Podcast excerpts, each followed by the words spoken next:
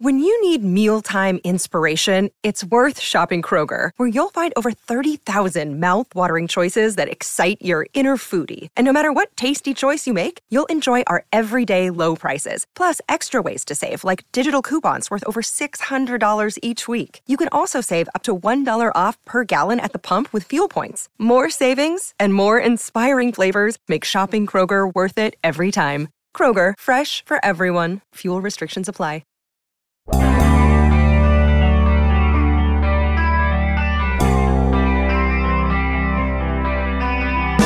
Anyone noticed a few names missing from your regular viewings of this defense? Names you're used to hearing, faces and numbers you're used to seeing and applauding. Yeah, this isn't going to be all that comfortable. Good morning to you. Good Tuesday morning. I'm Dan Kovacevic of DK Pittsburgh Sports. This is Daily Shot of Steelers. It comes your way bright and early every weekday. If you're into Hockey and or baseball, I also offer daily shots of Penguins and Pirates where you found this. The Steelers will be playing in Charlotte Sunday. That's a 102 p.m. kickoff at Bank of America Stadium. They'll obviously have home field advantage since nobody who lives there is from there. And who knows what to expect anymore? You know, who knows what to expect from any facet of this football team, including the one where you might think to yourself, yeah, this really should have been the one area that was the most improved, the most improved run defense. And, and, please, please don't come at me with the numbers. Please don't tell me that just a couple of weeks ago they were sixth in the NFL in run defense when it comes to yards per game. I don't care. I am watching this team the same way you are. I am watching it situationally. And when these guys take the field, knowing that they have to stop the run, in some cases, knowing that there's going to be a run, they still can't do it. That's what we saw in this Baltimore game. It wasn't just about J.K. Dobbins and the couple of big runs that he had on that 48 yard drive that consisted of a 44 yard run by Dobbins and then a four yard punch in by Dobbins, one of the most embarrassing drives of the season, if not the most embarrassing one. It's also about how there just isn't that, that, that personality to it there isn't that character that you're used to seeing when it comes to stopping the run. And it's now to the extreme that the opponent can have their third string quarterback out there who'd never thrown an NFL pass in his life. The whole stadium knows a run is coming next. And given the way the Ravens had been running, they even know where it's coming because they'd been going inside right tackle all day. Same play again and again and again and again. And on third and five, they punched through yet another one. Same spot. Cam Hayward talked about this afterward. Yeah. And that's the uh, the head scratcher because, you know, um, you know, everything's downhill. You should be knowing where it's going by that point. And uh, to not get off the field uh, and just give our offense one more chance. That, that stings the most.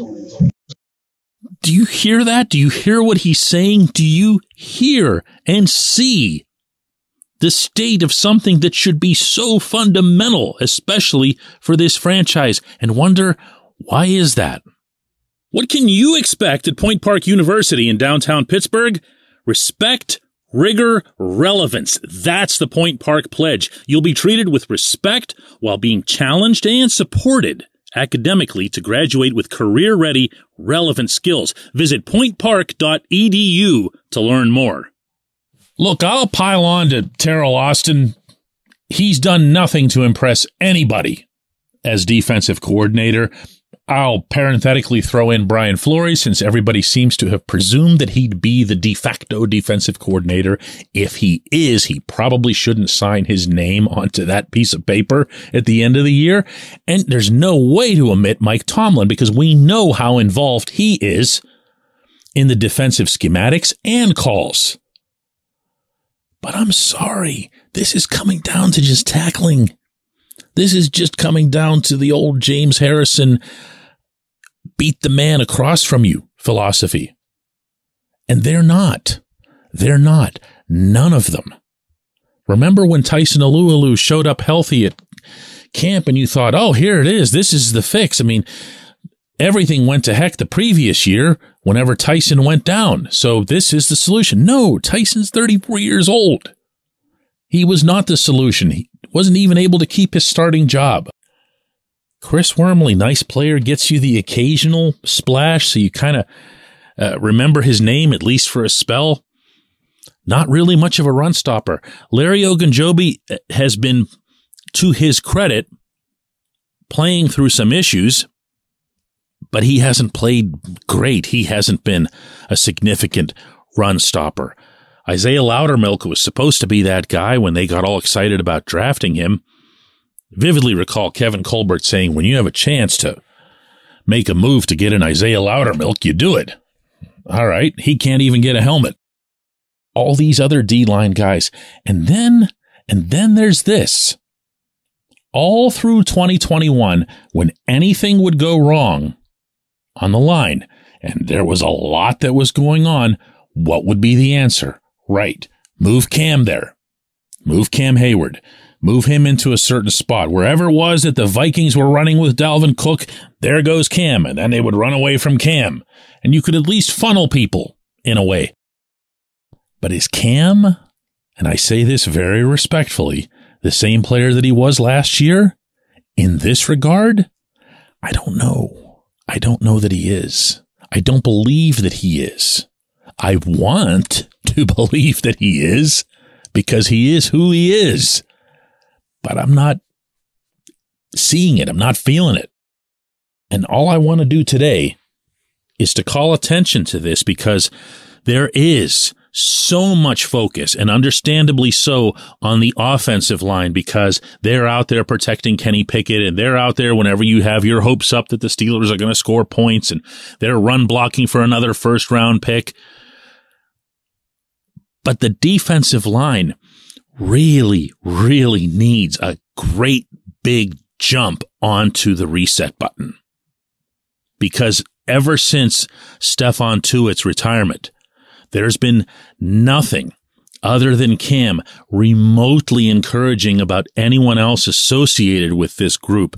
And I have a feeling Cam and his broad shoulders got a little bit fatigued from carrying everybody for a couple years now.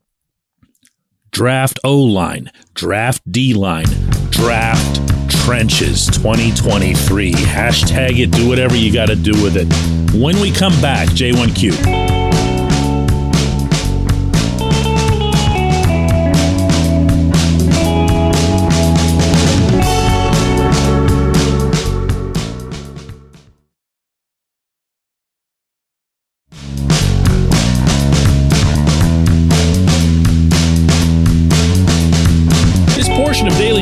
Is brought to you by our friends at Mike's Beer Bar. They're located directly across Federal Street from PNC Park.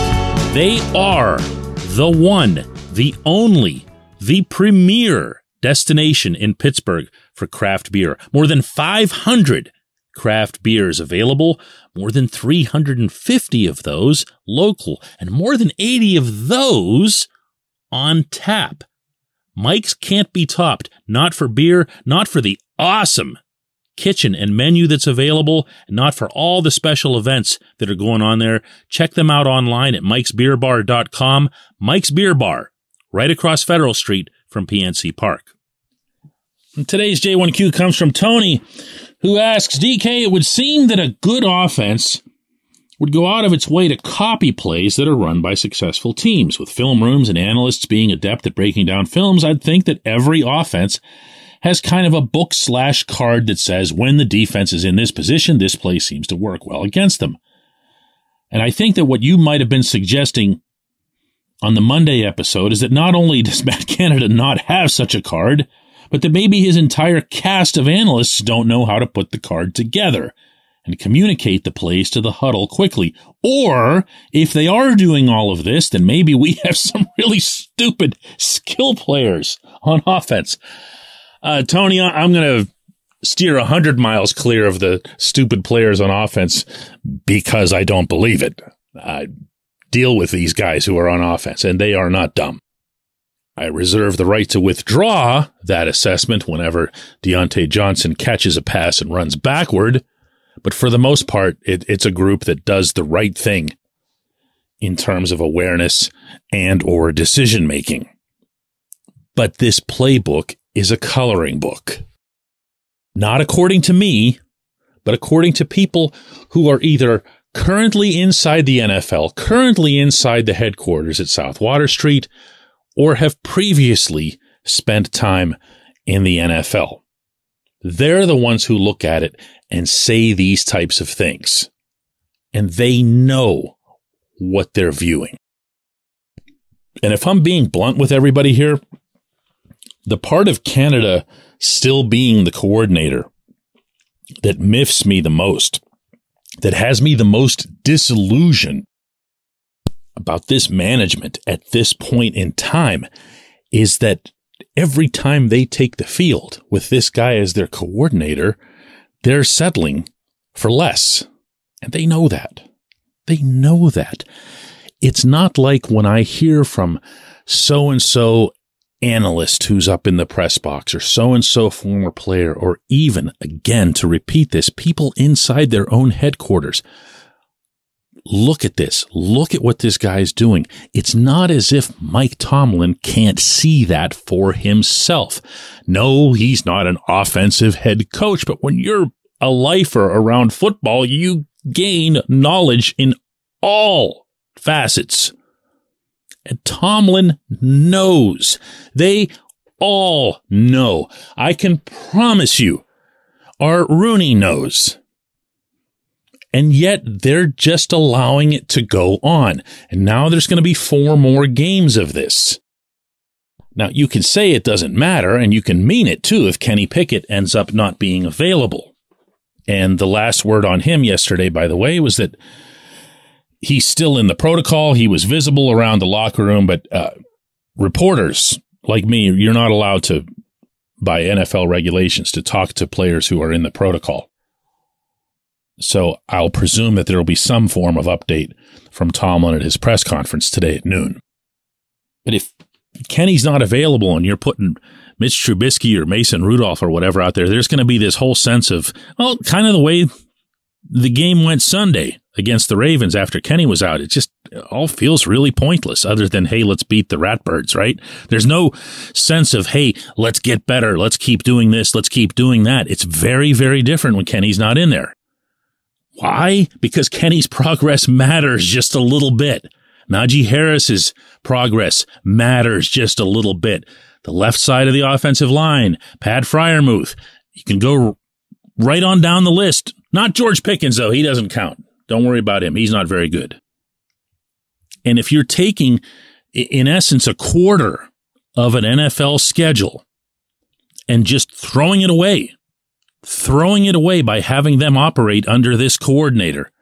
And not get better, not understand what it means to run within an actual NFL offense designed by an actual coordinator, which I understand can't happen in the final quarter of a regular season but at least to start doing some intelligent things and to be free of what this guy is drawing up and to really be free of his lack of awareness of who it is that needs to get the ball because it's not just Pickens, it's also Freiermuth only being targeted six times against a defense that was begging to be beaten by a tight end. Begging to be softened up by throwing over them. Ah, look what you did now. You got me all going on Canada. I appreciate the question. I appreciate everyone who listens to Daily Shot of Steelers. We'll do another one of these tomorrow. Música